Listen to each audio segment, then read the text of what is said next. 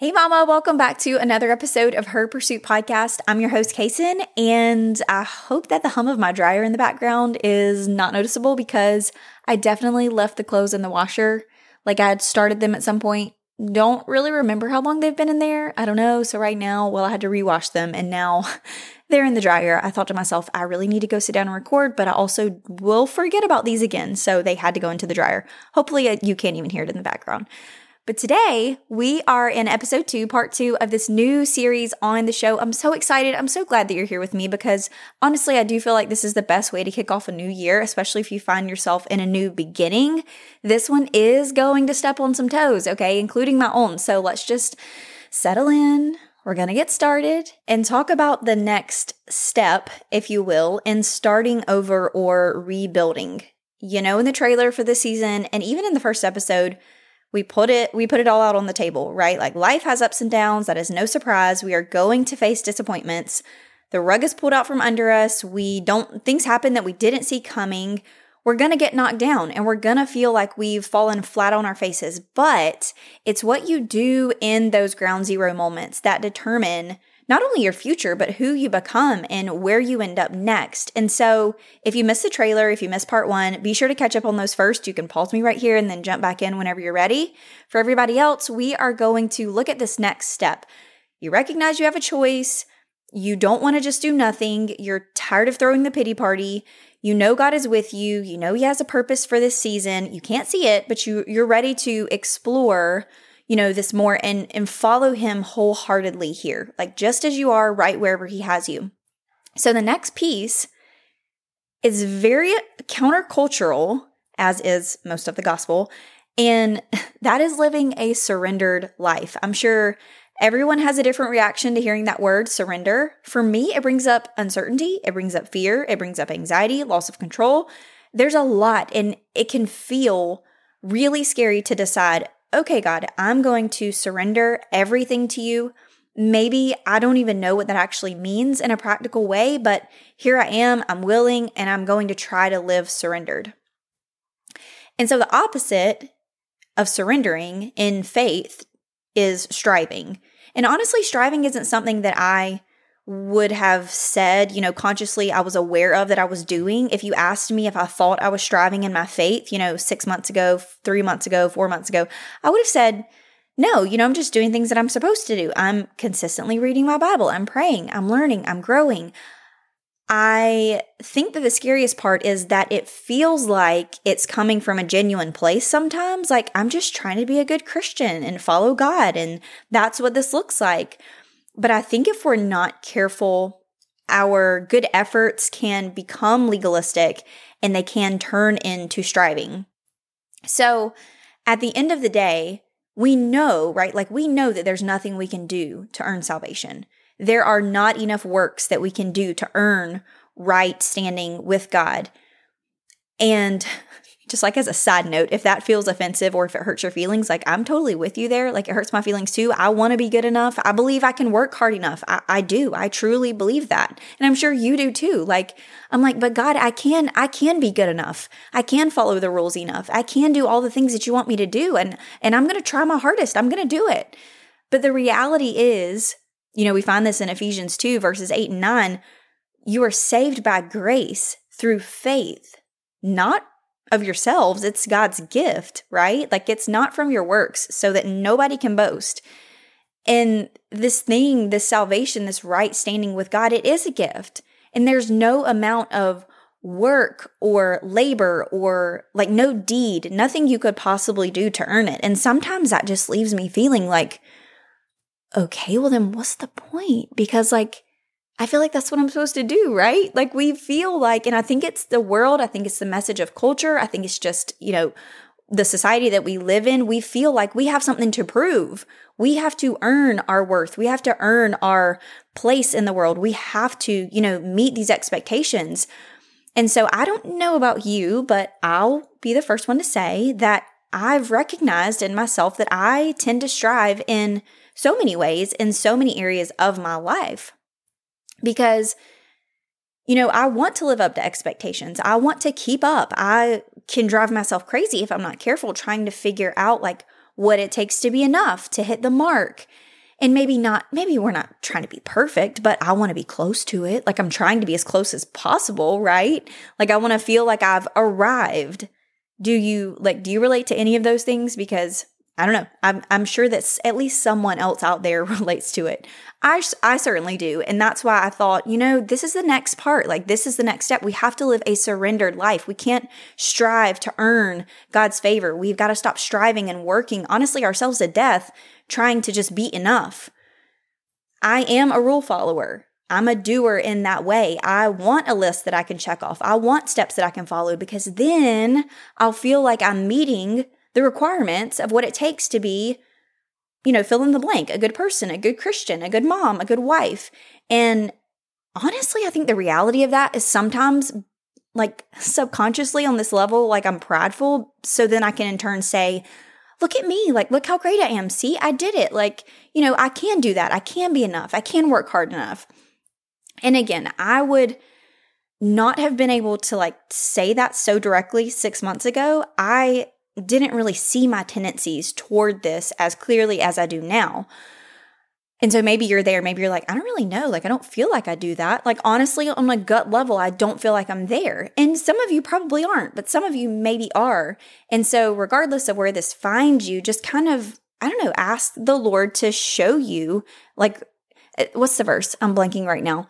It's like, test my heart, test my thoughts, see if there be any wicked way in me. Basically, like, putting your heart out there and asking God to to look in and reveal those things to you. So you never know. He may answer your prayer in that way and and start to show you these things. They may come up to the surface because for me, he rocked my world like this summer. I remember is when we we did this series at church and oh my goodness, it just like it was so convicting. And then even into the fall, he was like no, Kaysen, you've you've gotten this wrong a little bit. Maybe you started out with great intentions, but somewhere along the way it's turned into a performance and checklists and do this and do this and every day, do it every day and don't miss a day because then you're not a good enough person or a good enough Christian if you miss. And so I can easily fall into this trap of believing that if I can check all of the boxes on my Christian to-do list and then do them consistently, which I've gotten really good at by the way.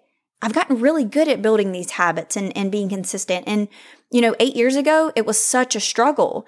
And so I'm like, I don't know, is it actually, is it scarier to be in the place where I feel so far away or to kind of have myself convinced that I'm close, like closer and doing it all right, but actually like deceiving myself? We're going to get to some verses in a little bit that kind of are convicting. And so I don't know, this is definitely a struggle of mine. And maybe it's a struggle of yours too. And so we're in good company, right? Like we've got to address it, put it out there be aware of it and then we've got to say okay now what how do i fix it what do i need to do about it so when we're at a new beginning something that is vital to understanding and getting right from the very beginning is a right understanding of god's grace 2 timothy 1 9 says he has saved us and called us with a holy calling not according to our works, but according to his own purpose and grace, which was given to us in Christ Jesus before time began. And it seems so simple, right? Like it almost seems like too simple to be true. But it's not. That is that is the only basis for your salvation, for your right standing with God is is Jesus finished work on the cross. And the problem is is that sometimes when I'm trying so hard to keep up and be enough and do enough and prove that I'm enough and just like, I'm honestly, like I said, working myself to death and striving and striving. And when it still doesn't feel like enough, like when I, I still come up short, you know those times I'm talking about. There's like, for me at least, there's so much guilt, there's so much shame, there's so much disappointment in myself, like disapproval of myself from all of the striving and it just not being enough. Because the truth is, we're never going to be enough. We can never do enough to earn God's love and forgiveness. It's the opposite of the gospel because the gospel is all about surrender. I recently read this amazing book by Ruth Chou Simons, and I reached out to have her on the podcast actually for this exact episode to discuss some of the amazing points that she makes in the book, but we couldn't get it worked out in enough time to have her on for this episode. I'm hoping she can come on in the fall, but what she says in this book, the title of it is When Strivings Cease. I'll link to it below in the show notes. This is what she says We can't know true freedom if we expect grace to make us merely better rather than completely new. I'm going to say that again. We can't know true freedom if we expect grace to make us merely better rather than completely new, because better seeks to measure up. Completely new requires a miracle. And I like, I actually listened to some of it and I was listening to this and that quote. I was like, that, what, that is, that will change your life. Like, that is gold. That line is gold. Better is sinking to measure up. Completely new, it requires a miracle. It requires something that only the Lord can do. And she goes on to explain that God's grace is not a self betterment strategy. The gospel is not this idea of just make yourself as good as possible, like this, the self help culture and everything that we hear being talked about right now. It's total transformation. There's such a difference there. In the moment that we grasp that truth, our perspective can change. Honestly, this idea of not having to earn or work or strive or prove ourselves is really uncomfortable when we start like digging into it, right? Like I have to be honest with you, for years this message of you aren't enough. You know, there's there's a book out there, you aren't enough and that's okay. That did not sit well with me. Some of you have probably read it. I've never read the book. So honestly, I it's just the immediate you aren't enough, that whole messaging regardless of where it's coming from, who's saying it. I think it just I think it just hurt my feelings. I think I already felt like I was getting everything else wrong, and this was just another way that I would never measure up. And that can mess with you when you're not in a good place mentally. So I just want to kind of shine a light on that right now and say if you feel like, if you're feeling like that right now about this whole episode, or in if any of what we're talking about is bringing up that feeling of defensiveness because you already feel like you're screwing up everything else in life and now you just can't even do anything to please God. It's like, what? Isn't that kind of the whole point? Like, do good works, do good deeds, love other people, be kind, read my Bible, pray, be a good little Christian girl. And I think there is a difference in being a light to those around us and service, even fo- even following Jesus and like this daily surrender and pursuit of him versus trying to be good enough and trying to do enough and attempting to do it perfectly in efforts to earn it, right? Like it's almost a, a mental state of being. It's attitude of surrender, a posture of your heart, a place that you're operating from and out of. And the idea of not striving, like not trying to be enough, just completely destroyed everything I was attempting to accomplish and everything that I hoped would prove my worth in that season is what I think. Like looking back on it, it's a little bit easier to kind of understand because, like I said, when I initially heard it, I was like, I don't like that. I was immediately turned off. I just, it was offensive. I became defensive. And I think that that's wise because I was already struggling so hard. And I was like, well, I'm, God, I'm just trying my best. And like I said, I, I do think that there are parts of this Christian walk, this Christian life, and it can sound controversial at times. I'm just going to put it out there. I'm going to say that. That's how I feel. Sometimes that it does seem controversial that, you know, it's like, well, grace, grace, grace. But then there's also things that we have free will that we are supposed to do in order to follow the Lord and to know Him more and be more like Jesus. So I, I get that. Like, let's just put it on the table. I will agree with that point that it sounds kind of contradicting. So I pushed back on this, you know, you're not enough message. I labeled it as toxic, damning. It, it just didn't sit well with me where I was at with my, my worth and my value. But over the years, God has softened my heart and I guess given me more wisdom, maybe to understand what the messaging behind you're not enough actually means. And so hopefully we can like just kind of sit here for a minute and hopefully get on the same page. Because, like I said, as a newly postpartum mama who's barely hanging on by a thread, like you're sleep deprived, you're living life in two to three hour increments, it feels so discouraging. It sounds so discouraging. It felt like, you know, this final blow that just like knocked me down. And I think like I said, that's why I resisted accepting it for so long and agreeing with it and being like, man, that you're you're right. Like, God, that's right. I'm I'm not enough. There's nothing I can do. But I've realized, and please don't miss this, I've realized that while it can be the most discouraging thing you hear all day, depending on where you're receiving it from, like what place you're kind of operating out of right now in the moment, on the flip side, it can actually be the best news that you hear all day long.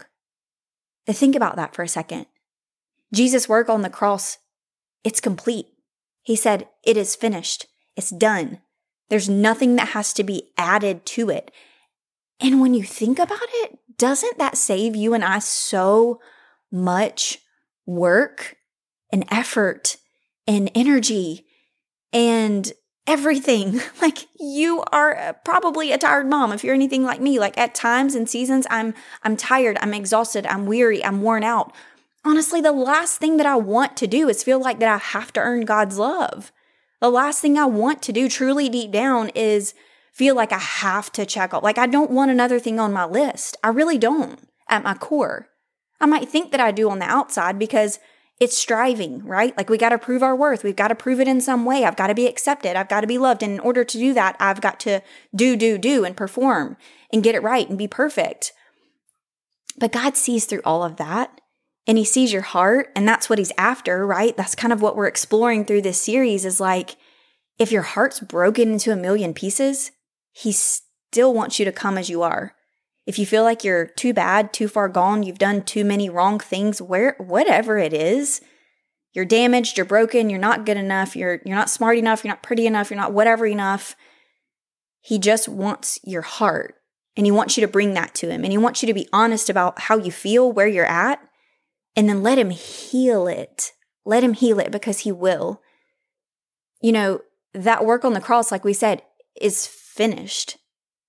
It doesn't say okay, and I still need you for, I still need for you to da da da da da da da da for the rest of your life, every single day, every single day now, in order for God to see you as blameless and and holy and loved and forgiven, in order to earn all of those things, you've got to do this. It depends on you. No.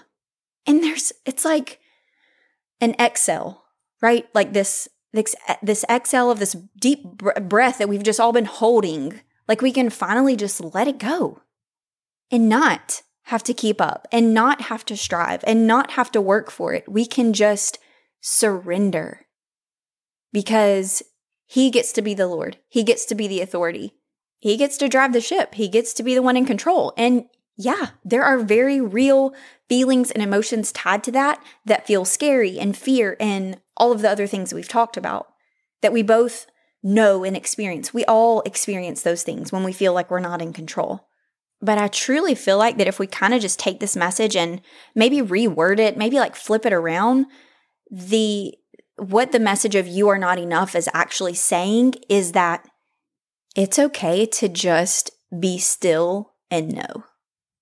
Like it's okay to do a little more being and a little less doing, a little more surrender, a little less striving, right?